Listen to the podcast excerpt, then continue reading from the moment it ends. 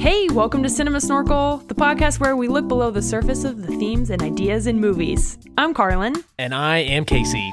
Casey, what are we talking about today? Oh man, we're talking about the Lord of the Rings trilogy. All three In one episode. in one episode. Or maybe two. Maybe two. Yeah, but potentially in two episodes. This feels incredibly relevant because of Amazon's uh, Rings of Power series. People got Tolkien on the mind. That's right. But it feels huge because these movies I've I feel are the best movies ever made. They've had a tremendous impact on my life. One does not simply lump all three Lord of the Rings trilogies into one. But- but that's exactly what we're But gonna do. one is going to try doing that today. In fact, two are going to try doing that today. one episode to rule them all. Nice. Remember what Bilbo used to say? It's a dangerous business. Frodo, going out your door, you step onto the road, and if you don't keep your feet, there's no knowing where you might be swept off to. Man who can wield the power of this sword can summon to him an army more deadly than any that walks this earth. Put aside the ranger. Become who you were born to be.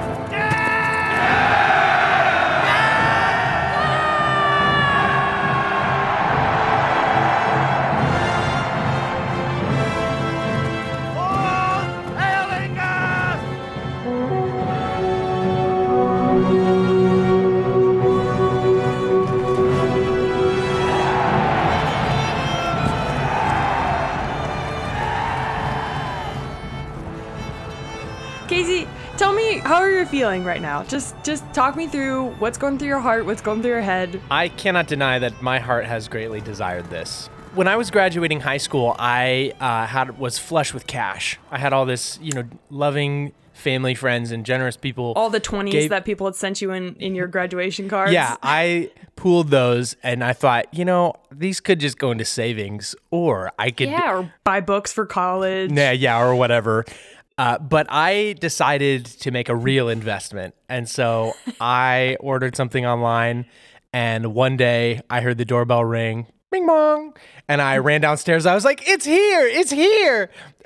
my Mom, my sticks her head like, around the corner. What's here? What did he buy? What what special thing did he buy with all his hard-earned graduation congratulations money? and I unwrapped a second age Noldorin wa- high elven warrior sword. It's like a scythe that's in the first movie. You know the one. I never would have recognized it, except for that it's hanging. It's been hanging on your wall since as long as I can remember. And- and that was, but that was not your first Lord of the Rings sword, no, was it? no, it w- there was another. um, my dad gave me the Aragorn's ranger sword when I turned thirteen. Which flame of the west, No. forged from the Nope. blade of Narsil. nope, I wish. So that It's not no, Andala- this is Andinil- this is the ranger sword that Aragorn carries in the movies for the first. Yeah, Anduril, Oh. it's- I'll have to earn at some point. You know, when I become a man, I think that's when Oh, I'll right. actually have earned. You know that sword. When you become a man and summon the dead armies. Yeah. to- until you can fight do- on your behalf. Until you can do that, you don't deserve that sword. so it is fun to have those, but now I'm like, what do I do with them? you know, That, what are you talking about? You take them down and swing them around every day. I don't think you're at a loss for what to do with your. that's true. Were you gonna Were you gonna pretend like you don't do that or something on this Uh, podcast? no. What? what? Uh, uh, come again? I've had to apologize for our listeners. Um, I've had to apologize on behalf of Casey for the level of nerdiness that he will display sometimes. when- People when, talking about Lord of the Rings. they don't always know, but then they walk into our apartment. My wife didn't even really know. But oh, okay, I'll just share this too. Early on in our dating relationship, we were just talking about like, do you cry during movies? And Hannah was like, um, you know, not really, but I, I there's only one movie I've cried at. And uh, it's you know, have you ever seen Return of the King? I was like, and then um, you're like, Hannah, will you will you marry Will me? you marry me? yeah, she said when they bow to the hobbits and Aragorn goes, "My friends, you bow to no one." Hannah Oh. teared up and I was like, "Is this love?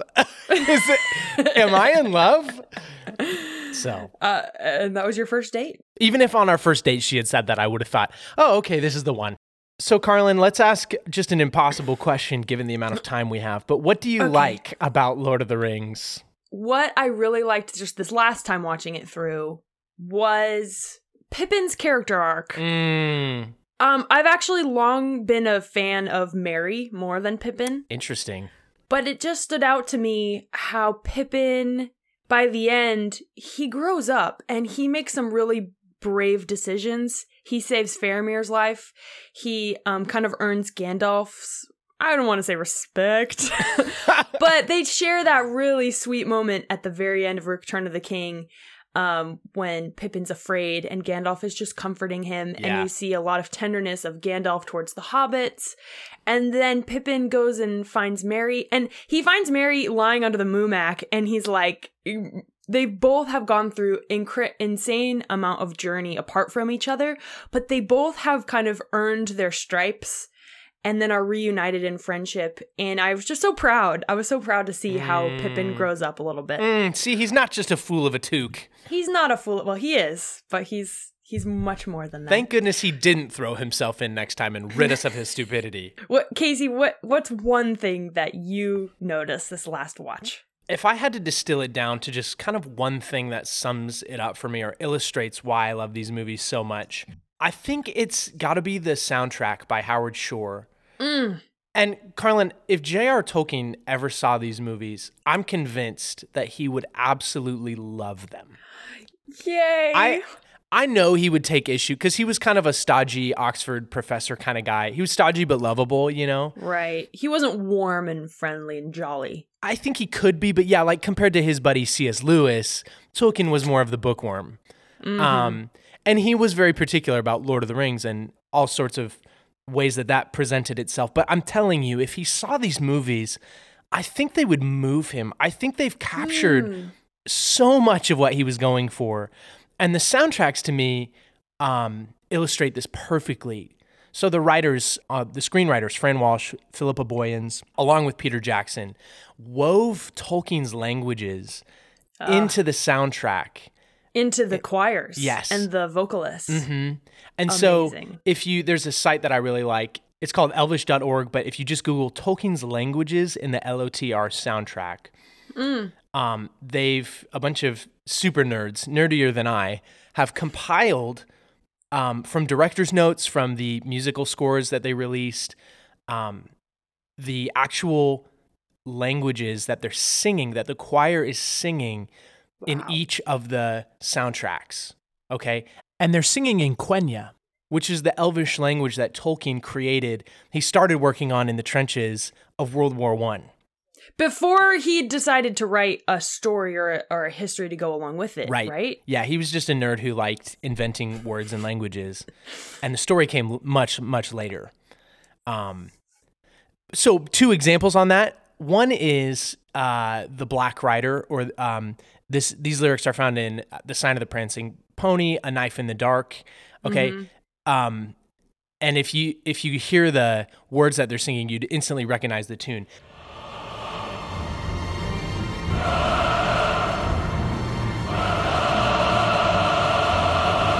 But the lyrics say, We deny our Maker, we cling to the darkness, we grasp for ourselves power and glory. Now we come, the nine, lords of eternal life. Oh, oh my gosh. Yeah, That sounds like it's straight out of the Old Testament. no kidding. Uh, when Boromir is slain and he's laying there, and there's a moment, and it's the choir singing.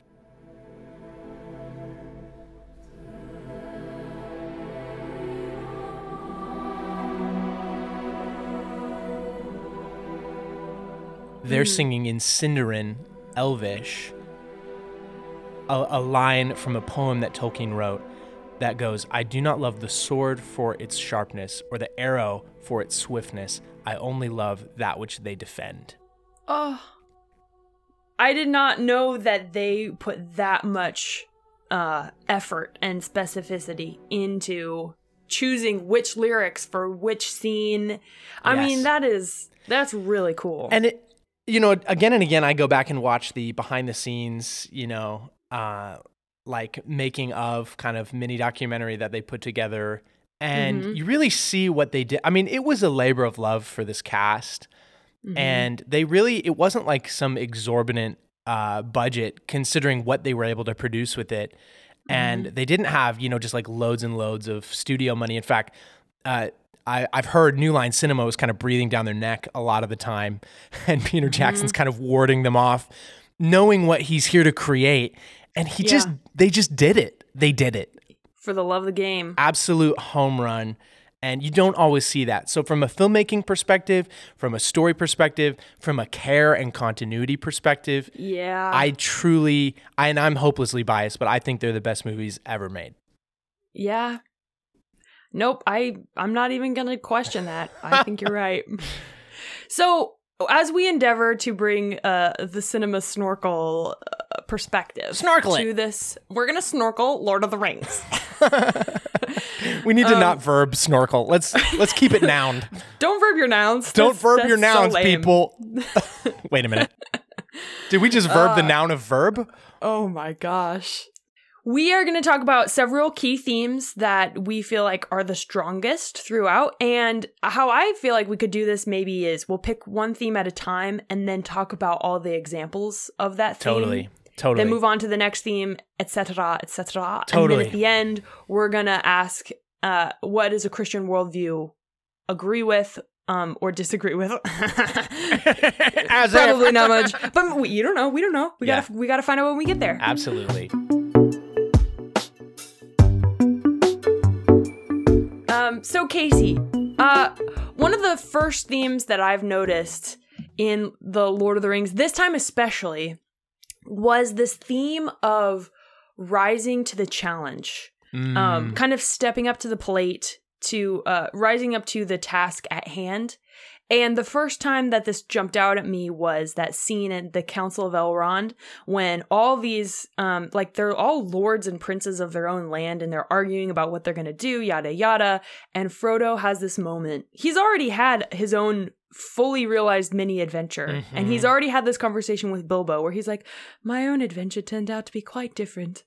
But I am ready to go home. He's like all set to go back boy. to the Shire. Sad boy Frodo.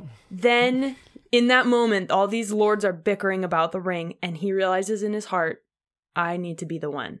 And he says, I will take the ring. I will take the ring to Mordor. And, and Gandalf looks around, so mm. sad. What do you think about that? Yeah, I mean, that is so central. I I feel that too. It's like every character, I would argue, has their moment of stepping up to the plate.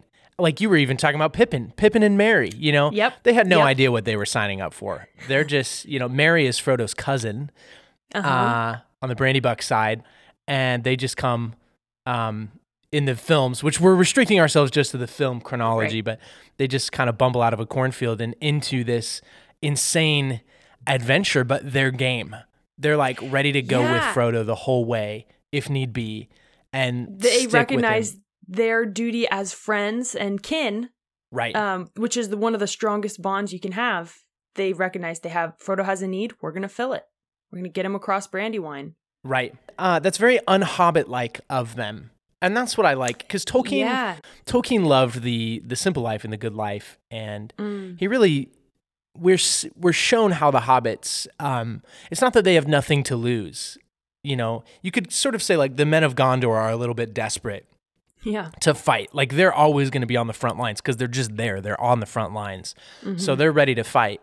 But hobbits feel like they have a lot to lose, and yet it seems like the movie's saying they're ready to risk it.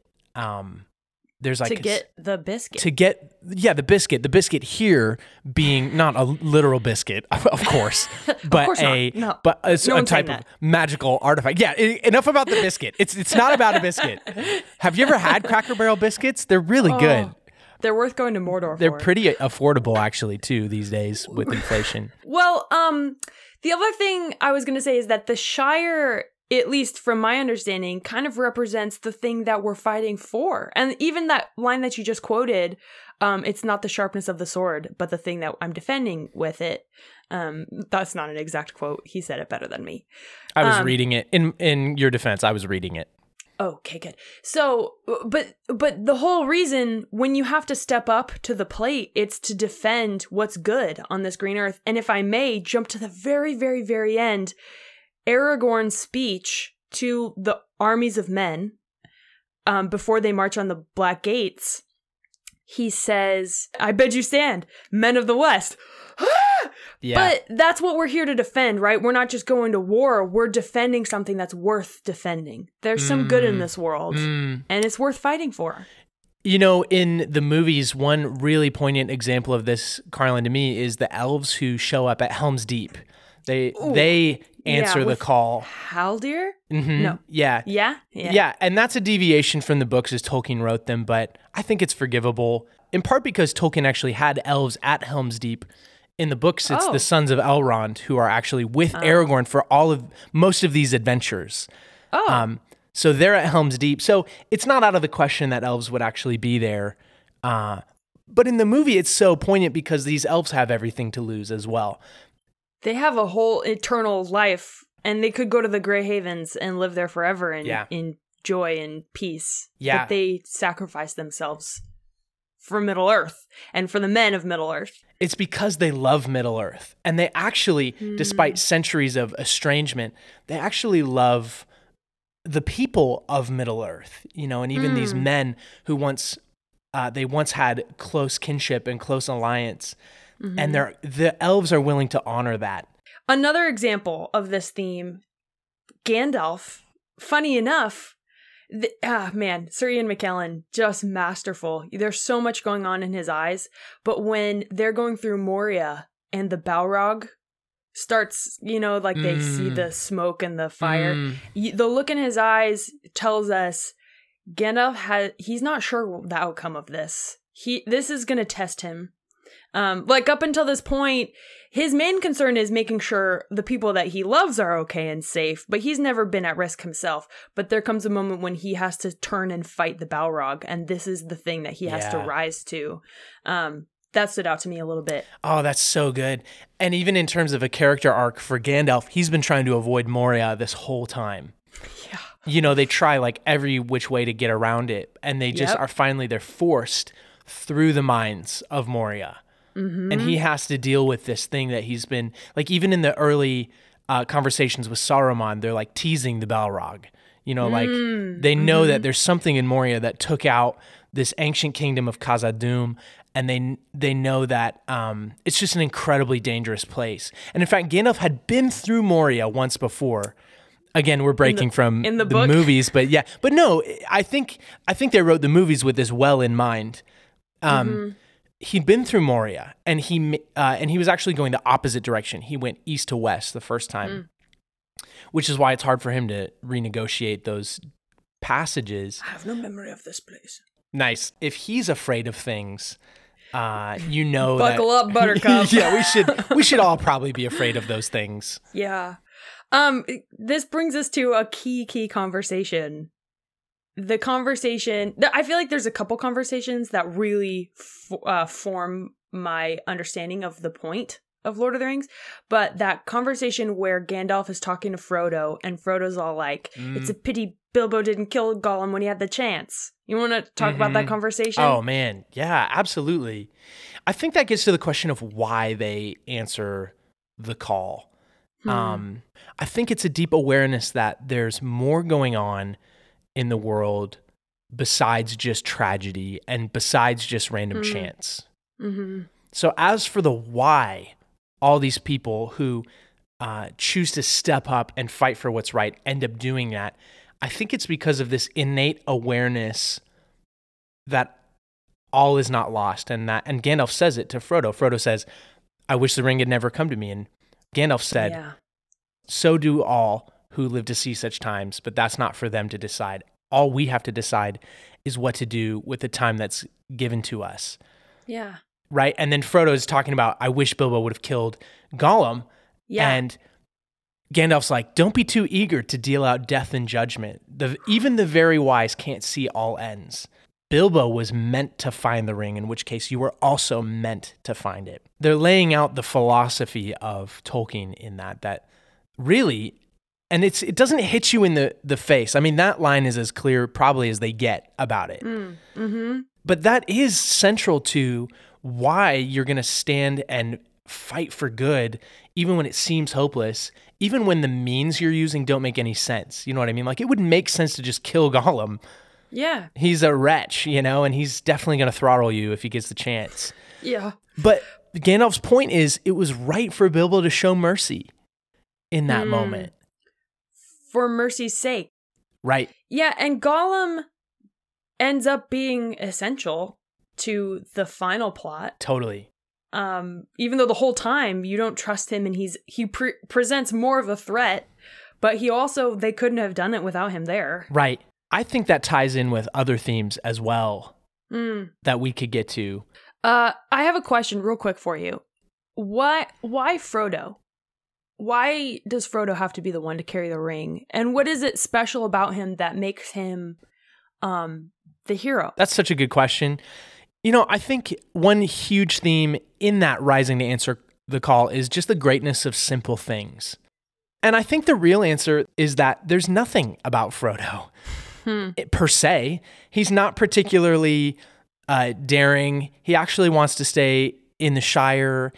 You know, he's just like, he's just a hobbit. He's just one of a bunch of hobbits. He's a product of his culture. He's got a mm-hmm. little bit of a, spark to him because his uncle Bilbo has taught him this, you know, like a little bit of Elvish, and he's told him about these tales. And so Frodo is kind of imaginative in that sense. But I think the point is that there's nothing particularly special about Frodo and Sam. They're just hmm. faithful and they're just hmm. grounded in who they are uh, and in the simple good things in life. And that is actually what it takes to circumvent the power of the ring. Because remember, the ring is all about it's it's all in that first rhyme about the ring. One ring to rule them all, one ring to find them, one ring to bring them all, and in the darkness bind them. So the powers of the ring are ruling, finding, bringing, and binding. Hmm. Right, and it's very subtle. Dominate it, well, because he the one ring dominates the other rings that he sent out. Right, that's its the purpose. races. Yes. But then further than that, the ring has wh- whoever's bearing the ring kind of has this super influence or this super like power to will to dominate people around them. Right. The ring doesn't just control other rings, it controls the people around it because people instinctively desire the power that the ring will bring. And so the person wielding the ring actually does exert sort of a spiritual influence over everyone around them. Hmm. The trick is that a lot of people think you can use that for good, and the ring actually is can only be used for evil. Yeah. There's never a moment where the ring does anything ultimately good for people. It only corrupts. Yeah. And so there's a there's another subtle theme there and it and it's has to do with Tolkien's idea of like ends and means. Like you can't use a an item and and the means of evil to accomplish mm. good, right? Yeah. Yeah. But the hobbits, and this is, I think, why ultimately they resist its power and why Frodo can carry that thing all the way to Mordor when it corrupts Boromir, you know, in like three Yeah. seconds flat, Yep. is that Frodo is never about the like mechanics of power. He doesn't actually want power at all. Yeah. He just wants the good things in life. And he and hobbits are like the essence of that. You know what I mean? I think in his heart, Frodo is still in love with the Shire. That's what Bilbo says to him about him at the very beginning. Yes. Little rivers and and trees and reading a book under a tree and And that's a good thing. You even see that reflected in Gandalf. Why is Gandalf the best wizard? And why does he stay hmm. true when Saruman is corrupted? It's because Gandalf loves the same things. Yeah. He's a hobbit at heart. He really loves the hobbits. And I think that's central to like Tolkien's idea of goodness is like Yeah. you're not grasping for more power than you are rightly allowed or should have in this world. You're content with sort of where you fall in the grand scheme of things and you just care about like goodness for goodness sake. uh Saruman totally belittles him when he says uh your love of the halfling's leaf has you've allowed the love of the halfling's leaf to cloud your mind. I can't do Christopher Lee. He's too beautiful. What a beautiful man. But you're right. Gandalf sees the the beauty of the Shire and home, you know. And and in the words of Merry and Pippin when they're in the uh Fangorn and and Pippin's like, "Let's go home, Merry. We've got the Shire." and Merry goes, Don't you understand? There won't be a Shire Pip. And they realize that the goodness that they love so dearly is being threatened. And that is the motivation to Yeah. rise to the call, to go Yeah. all the way, to defend the simple beauty and the simple joy of life. Can I just point out one last uh, example to me that for me really Yeah. is about answering the call, and it's Aragorn. Mm, You know, for come on. for Yep. the hobbits, they actually long just for peace and the Shire. Aragorn longs for the same thing. Like he longs to Mm-hmm. um well, he's afraid. He's afraid of being Isildur's heir. And he sees because he's been raised by elves and he's got a long life. He's very wise and he actually understands the ways that men are corrupted by power. And he's afraid of that. Yeah, rightfully so. The other men would benefit from a little dose of that uh, humility. Sure. Yeah. But there's greatness in Aragorn too. And Mm-hmm. he has to step into his own. He has to be the king that Gondor's Mm-hmm. been waiting for, or it's all going to fail. You know what I mean? Mm-hmm. And so his journey is actually one of stepping out of obscurity and into a form of stewarding the power that he has that he Mm. didn't choose. He didn't choose to be a Isildur's heir and be raised in Rivendell and have this, you know, enormous weight on his shoulders. But given those realities, he chooses to step into it and reclaim the kingship of Gondor. And he does that again and again throughout the movies. Like he Yep. rejects the ring when he goes on the paths of the dead. Yep. That's like Aragorn's Balrog a little bit. It's almost like fate has destined for him to go confront this undead king.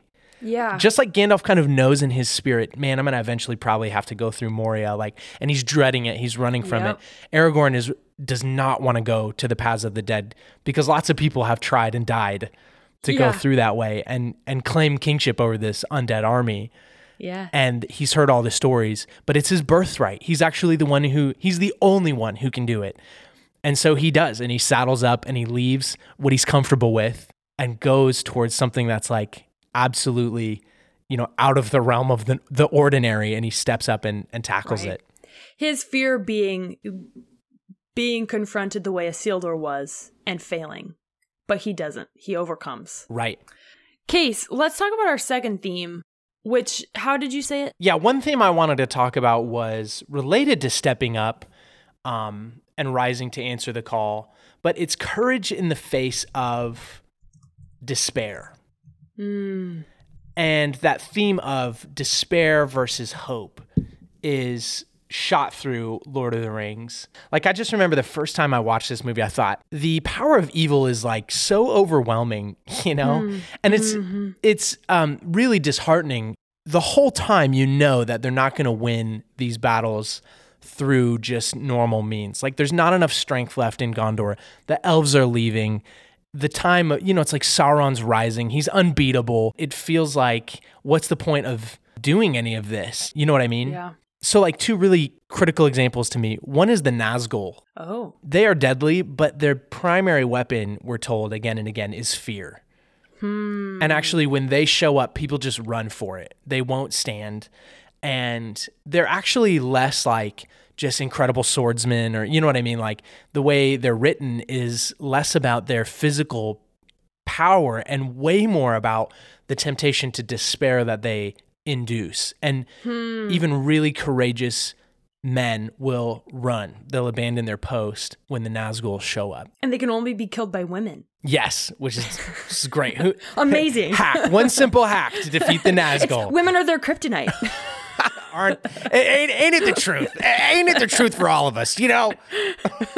Uh, the other one though is uh, Denethor, uh, Boromir and Faramir's father. Right? He's he's the perfect example of what happens when you give into cynicism. oh my gosh. I just rolled my eyes so hard. It's almost hard to watch. Just he's like, Stop eating those cherry tomatoes. Just, just, just stop it. Just stop it. Rohan has betrayed us. Yeah, I'm I was like- you didn't even light the beacons, dummy. That's why Gandalf hits him, and you're like, "Ooh, get him!" Yeah, Twice. Yeah, Denethor is a good example of what happens if you give into despair. yeah. And Denethor is the uh, opposite pole of Theoden. yes. They are meant to mirror each other. uh huh. They're two leaders of men. Their Uh-huh. nations are like joined, but they have sort of reverse journeys. Denethor starts from a place of power and security and is mm-hmm. corrupted as he looks into the Palantir and slowly mm. loses hope. And so he turns to destructive means to accomplish his ends, right? He sends mm-hmm. Boromir and tells him, bring that ring back no matter what. Yep. And he sacrifices his son, and it ultimately drives him to insanity. Theoden starts with insanity hmm. and despair. And gradually, he's kindled towards a sort of desperate courage. And if I could just lay this out, because I want to lay this out for Theoden, Yeah. but then I want to hear where you see it with other characters. Theoden starts, um, as we know, sitting all decrepit in his chair. But even after Gandalf frees him from Wormtongue, Theoden has a lot of character building to do, right? Like in the rest of Two Towers, he's kind of like, ah, what can man do against such reckless hate? You know, my son is dead. The old are going to live and the young have died. Yeah. And he's really just feeling the weight of this world that he kind of woke up in. That's different than the world that he remembers. And he's tempted to despair again and again and again. And he's kind of leaning on like Aragorn and Gandalf to propel him forward to victory. But by the end of the movies, okay, in Return of the King, and this is why that scene where the Rohirrim charge down onto the fields of Pelennor is so awesome because it's Theoden stepping into the courage that comes from actually passing through despair and mm-hmm. arriving at a deeper, better source of hope. Hmm. He he comes to a place where he's like his guys are like we we can't beat Mordor. We don't have enough riders. And Theoden says, "You're right. But we will meet them in battle nonetheless." Right? Yes. And you're like, "Oh, how different is that than Theoden Yeah. early where he like won't call for aid. He's like my men's courage hangs by a thread. He has so little faith in his own men." towards King Theoden with his golden armor, charging down as the sun rises behind him, just full of reckless sort of courage. And he bel and he leads his men to this epic, truly the most one of the most epic scenes in cinema history. And he's not charge. dodging. He's not dodging the truth. He's like, no, they're they're about to give. They're like, how come we're you know, there's no way we're gonna win. He's like, you're right. We are gonna die, but we will make it such an end. Uh, Well, he says that at the end of Helm's Deep, but it's the same kind of theme where he's like, Yeah. he's finally settled into this is what it means to fight for goodness, even if it means dying. We're we're all in here. Yes. And then that last scene, um, his dying line when he's talking to Eowyn, Mm. and he, and I just lost it crying. Um, he says, "I go now to be with my forefathers, in whose mighty company I will not now feel ashamed." Yeah. So good. What a character arc, Mm-hmm. right? Mm-hmm. I talked to um, really one of my Tolkien heroes, a guy named Simon Barry. Uh, he lives in the UK. When I first met Simon, he greeted me with a gr- elvish greeting. I was like, "Okay, you." Are you gonna get, do it for no, us? No, I can't do that. I'm not that level of nerd. Simon's Simon has reached that that level. But he he brought this home for me in a conversation we had one time um where he said Tolkien's version of hope is not like optimism. Mm. In fact, it's the absence of optimism but the presence of something better. Like like it's Hmm. Cold not hard realism, really. Right. It's not like, hey, you know what? The glass actually is half full. It's like, no, it's not. But we are going to keep going n- no matter what. We are going to fight the good fight. And the word Tolkien uses is Estel, which is actually what Aragorn's mother names him. Okay, for one thing. Really? Yes, but it's the elvish word for hope.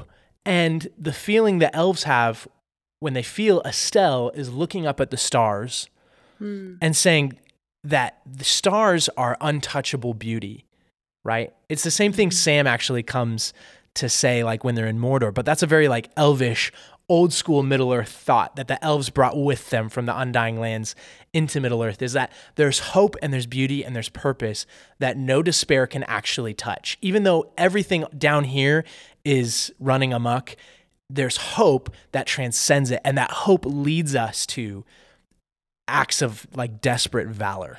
Sam and Frodo have this conversation. Frodo and Sam are leaving Osgiliath, and Frodo's just uh, he's kind of giving into the despair. And and and Sam says his line about um the folk and stories. You know, they had they had lots of chances of giving up and turning back, only they didn't. And Frodo says, "What are we? What are we fighting for? What are we holding on to?" And Sam says, um, "That there's some good in this world, and it's worth fighting for." It's again going back to that love of of the Shire and the love of kin and the love of friendship and um, those quiet, tender moments that are the everyday moments of life. But that's the goodness that's worth fighting for. It's that the hope and the love of the little things. It feels like it's it's disappearing because it's clouded out by the darkness, but it's still there and it exists kind of above the fray. And I feel like Sam goes on like a journey with that. He is like kind of by nature an optimist, right? Like totally. like he's like carrying his pots and pans in case they were having a roast chicken one night, you know. and you love that. Yeah, or he's got to save enough bread for the trip home. And they trade off moments where f- at the end, at the very end, Frodo drinks the last of the water and he's like, There'll be none left for the return journey. And Sam goes, I don't think there's going to be a return journey, Mr. Frodo. He kind of comes in in his heart to know that this is a one way ticket. Yeah. Frodo's known that kind of from the beginning. Yeah. But the best part of that line is that it's not a uh, a hopeless line. It's actually and then cuz remember Sam like just helps him up and you're like, "Oh, okay. Like go get it." You know what I mean? Like Yep. finally they're on the same page and they're just to they're just to do it. You know what I mean? Yep. That's I think the kind of feeling that they captured so well in these movies. when you get to rock bottom, at the very last, when hope has failed Right. to, in all visible ways, you just, this, this is it. It's just two tiny hobbits trying to climb this massive volcanic Yeah. mountain, right. and they've got, you know, this demon of a Smeagol trying to, like, ch- you know, beat them down. And even it gets worse than that after that. Right. But even in that deepest despair, there's this little sliver shimmer of hope. I think it just reflects Tolkien's worldview that goodness is not something we invented and it's not something that mm-hmm. we can do away with entirely. It's built into the structure of the world at like an hmm. atomic level. Hmm. The purpose, the goodness, and the beauty, and even the worst actions of people, even if they were to dominate, even if Sauron dominated the whole earth, there's still going to be goodness, you know? And it's worth fighting for, for its own sake. Yes, Not for some reward, not for some glory. that's it. It's because it isn't there is inherent goodness and and it's worth defending. Yeah. And it feels like the movies kind of sift people through that sift. You know, like um, they all go through that process and some fail, like Saruman. Eventually, you know, he starts off good, but then you realize he kind of likes power more than he likes goodness. Yeah. And he slides right down that slippery slope, right? Um, you could even say like Eowyn a little bit. Her character is so complicated. She kind of starts from that like kind of grim despair of like, well, I'm just going to sell my life dearly on the battlefield. I have no prospects. Like I'm sick of being in this cage. Like I, I yearn to be free. You know what I mean? hmm What do you see when you see Eowyn? Because she's a pretty rich, like complex, layered character, and I don't, I don't exactly know, but I know she's going through that journey, but I don't actually know how they resolve it. Um, I was actually thinking about her because in some way, like when uh right before Theoden leaves, he charges her with taking the kingdom, and she says, "Is there any other duty you would have me do, my lord?" Basically saying, I and I think how he thinks she's responding is, "She's so sad we're all gonna die, but Yeah. she's gonna live to see these days renewed." Yeah. And she's like, "Please don't make me live while everyone else has the chance to die in glory." yeah. Hmm. I want to fight for those I love. And she fights for Merry to have that opportunity too. And we're cheering for her.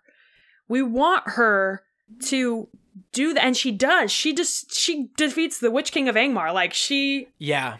she's a total boss. But do you think she's running from her responsibility? That's why I think Tolkien's hope is different than just like optimism because I'm just thinking of this. She really loses hope when Aragorn stops uh, messing with her. Flirting And- with yeah, her, leading her on hardcore. He really thinks Arwen has sailed to the Undying Lands. He keeps having these dreams where she's dying. He's like, she's probably already gone. Um, and I gotta think about, you know, practically speaking, I gotta find me a queen. yeah, yeah. Where's a queen round here? How can a guy find himself a queen? Uh, you know, kings just got to find themselves some queens. Am I right, kings?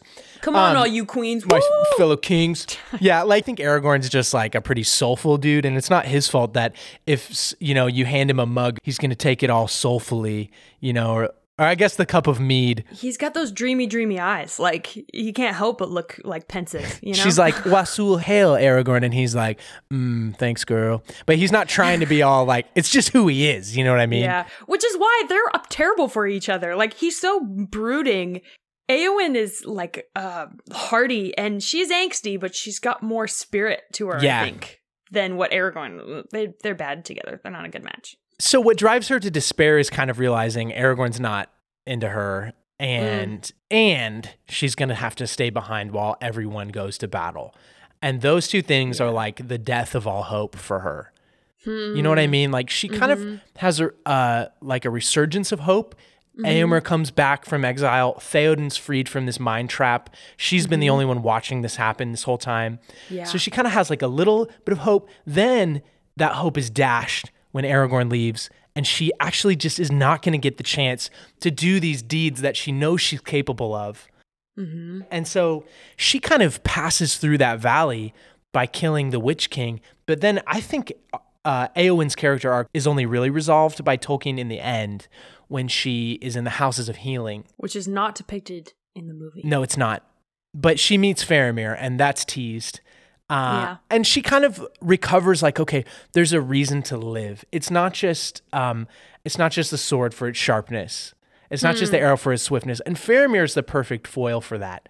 He's like a gentle warrior who kind of, and she's like a fiery warrior, right? Yeah. And they kind of meet and bring out the best in each other in that. Or you could see that happening. I know they don't show us that, but that is what happens. Yeah, it doesn't resolve it the strongest on screen. Um because maybe where she would settle into uh that the that there's something worth living for happens after she's proven herself in battle. Yeah, I think she did need to prove it. I think she did need to go through that valley first and just like play it out. You know what I mean? Uh, we touched on this already, but can we talk about good versus evil Yeah. in Middle Earth? Yes. Carlin, let me ask you, what does evil look like in Middle Earth? Well, it reminds me of a conversation we had um oh, probably a year ago that's always stuck with me where you were talking about the difference of evil in Narnia versus in Middle Earth. In Narnia, the evil the bad guys are are like Calormenes or um they're like men that have been corrupted and it's easier to see how they are just people that went astray. Whereas um aside from the White Witch, whereas in Middle Earth evil feels like not humanized like orcs are not redeemable they're you- you're never going to see Right. an orc reform and become a good guy and fight Right. on the side like they're more like a spiritual force of evil like they are demons and they're being led by a, an evil leader Right. and so in one sense it feels pretty black and white you've got mordor and you've got um everyone else Right. Right. but it's not that simple. I mean, and then you can look at any character. Literally, any character has moments where they are tempted, and it. In in fact, you could even look at the Lord of the Rings as a case study of everybody's moment of temptation. Like everyone has a moment where they their particular demon is offered to them and they have the chance to reach out and some of them take it and some of them resist. Right. I'm trying to think what are the temptation scenes that stand out. Um I mean, whenever the ring shows up, there's going to be a, a moment where they decide what they're going to do with the ring, which again Yeah. represents rule, dominion, power, uh, authority over others. Yeah, It's a yeah. means to what Galadriel and Gandalf and others would say, hey, no, this is a good end. Should we use this means yeah. of dominion and rule um, in a corrupt sense? Right. Yeah. So they're really confronted with that. a great example, uh, Saruman, who used to walk amongst the trees and be friends with the Ents and love things that grow, you know, the simple, small pleasures, but he gives into his lust for power. And then, b- right before he dies, he's chopping down the forests and burning them. You see him betray everything he loves for the sake of, of the lust of power, which is because he gave in to the temptation Right. of it. And another example, Gollum. We get to see a little window into his past where he very quickly is overcome by um, the desire for the ring. It's almost just like you see a simple creature and you see the ring just dominate him immediately. Mm, Um, and then he becomes something so diabolical and pitiful and sad. And he has a little moment right in the middle. He kind of, his personalities seem to be kind of splitting a little bit. Where there's like a, a Gollum that really does still want to do good and he wants to help Frodo and help Sam, but then it gets pulverized. Yeah. Um, when when do you think is the moment when Gollum we lose hope for Gollum? Really, do you have a moment that sticks out to you? Yeah, I think it's when he trusts Frodo to come out of the forbidden pool in Ithilien, remember? And they have these archers trained on him. And Gollum trusts Frodo, chooses to trust him, and he's hurt. It's like Gollum had this shriveled little heart, and Frodo kind of was drawing out, oh my gosh, there's like some tenderness left in this thing. Yeah. And Frodo drew it out, and then it's like Gollum got hurt right where he was so vulnerable and mm. chose then to retreat. And Gollum, basically, I think from that moment, wins. It's handled I feel like Tolkien handles that very delicately because the truth is your circumstances shape you. And in many ways, Smeagol's been dealt a, a raw hand in life, you know, like Totally. I mean, his backstory aside, people hate him. Like he Yeah. like Sam just beats up on him all I love Sam, Right. but he's really he's very harsh. And that's not an admirable thing. We're not meant to, It's no. we're no, kind of like on Sam's side for some of it, but then we're like, bruh, yeah. you need to see what's going on here. That's better than what you think. Frodo and Bilbo both have the same I- the right idea, Yeah. which is this creature deserves our pity. Um, but at the same time, we don't let him off the hook for his decisions. Yes. Like he is still culpable for all, all the bad bad choices that he's made. and yet you still you want him so desperately to cling to goodness and to make a better choice. Um and he could. I really think he could even at the last up until the end he could choose goodness. Yes. It's a very very complex character. And this is, Carlin, why I love Lord of the Rings. I think this is one of the main factors for me. They present an incredibly robust view of evil, Mm. meaning it's complex, it's not one dimensional. And I know a criticism a lot of people will throw at Lord of the Rings is it's so one dimensional. You know, all the heroes live, oh, like good is good and evil is evil. The one comparison that really drives me nuts is when they're like, give me some George R. R. Martin out here. You know, like, like that's a dude who really understands, you know, the nitty gritty of like terrible things and people are only driven by power and blah, blah, blah. The instant response is which one of those two authors actually served in in combat in war Yeah. tolkien tolkien was in The trenches. he was in Mordor. I mean, you want to know where he got the inspiration? It's the mud and the filth and the trenches of Mordor. And yet, Tolkien, first of all, doesn't lose his appreciation for the good, yeah. but he also is very balanced and realistic in his view of evil. And I guess here's what I mean there, on one hand, is such a thing as evil. Mm. And something I wrestle with often in movies is where they pull their punch when it comes to the nature of evil. If you have a villain who's just purely misunderstood and mm. that conflict is resolved just because, wow, we chose to then understand them, that is a mm. simplistic, one dimensional picture of life. Life isn't actually like that, it's always a mix of mm. being misunderstood and circumstances we can't control and our actions in response to that. And Tolkien understands that. Mm-hmm. So, yeah, you do have the elves, which are basically good, although in their history, there's one or two checkered moments. Yeah. And you have the orcs, which are basically pure evil. But if you're identifying with elves or orcs, I think you're missing the point. You're not either of those. We're the hobbits and the men, and everyone trapped in the middle of those two things. And you see both hobbits and men choose and and live with the results of their choices. So you get the you get the reality that there is actually such a thing as real evil in the world, and then you mm-hmm. get all the shades of gray from mm. Denethor to Saruman to Boromir to Theoden to Frodo to Sam.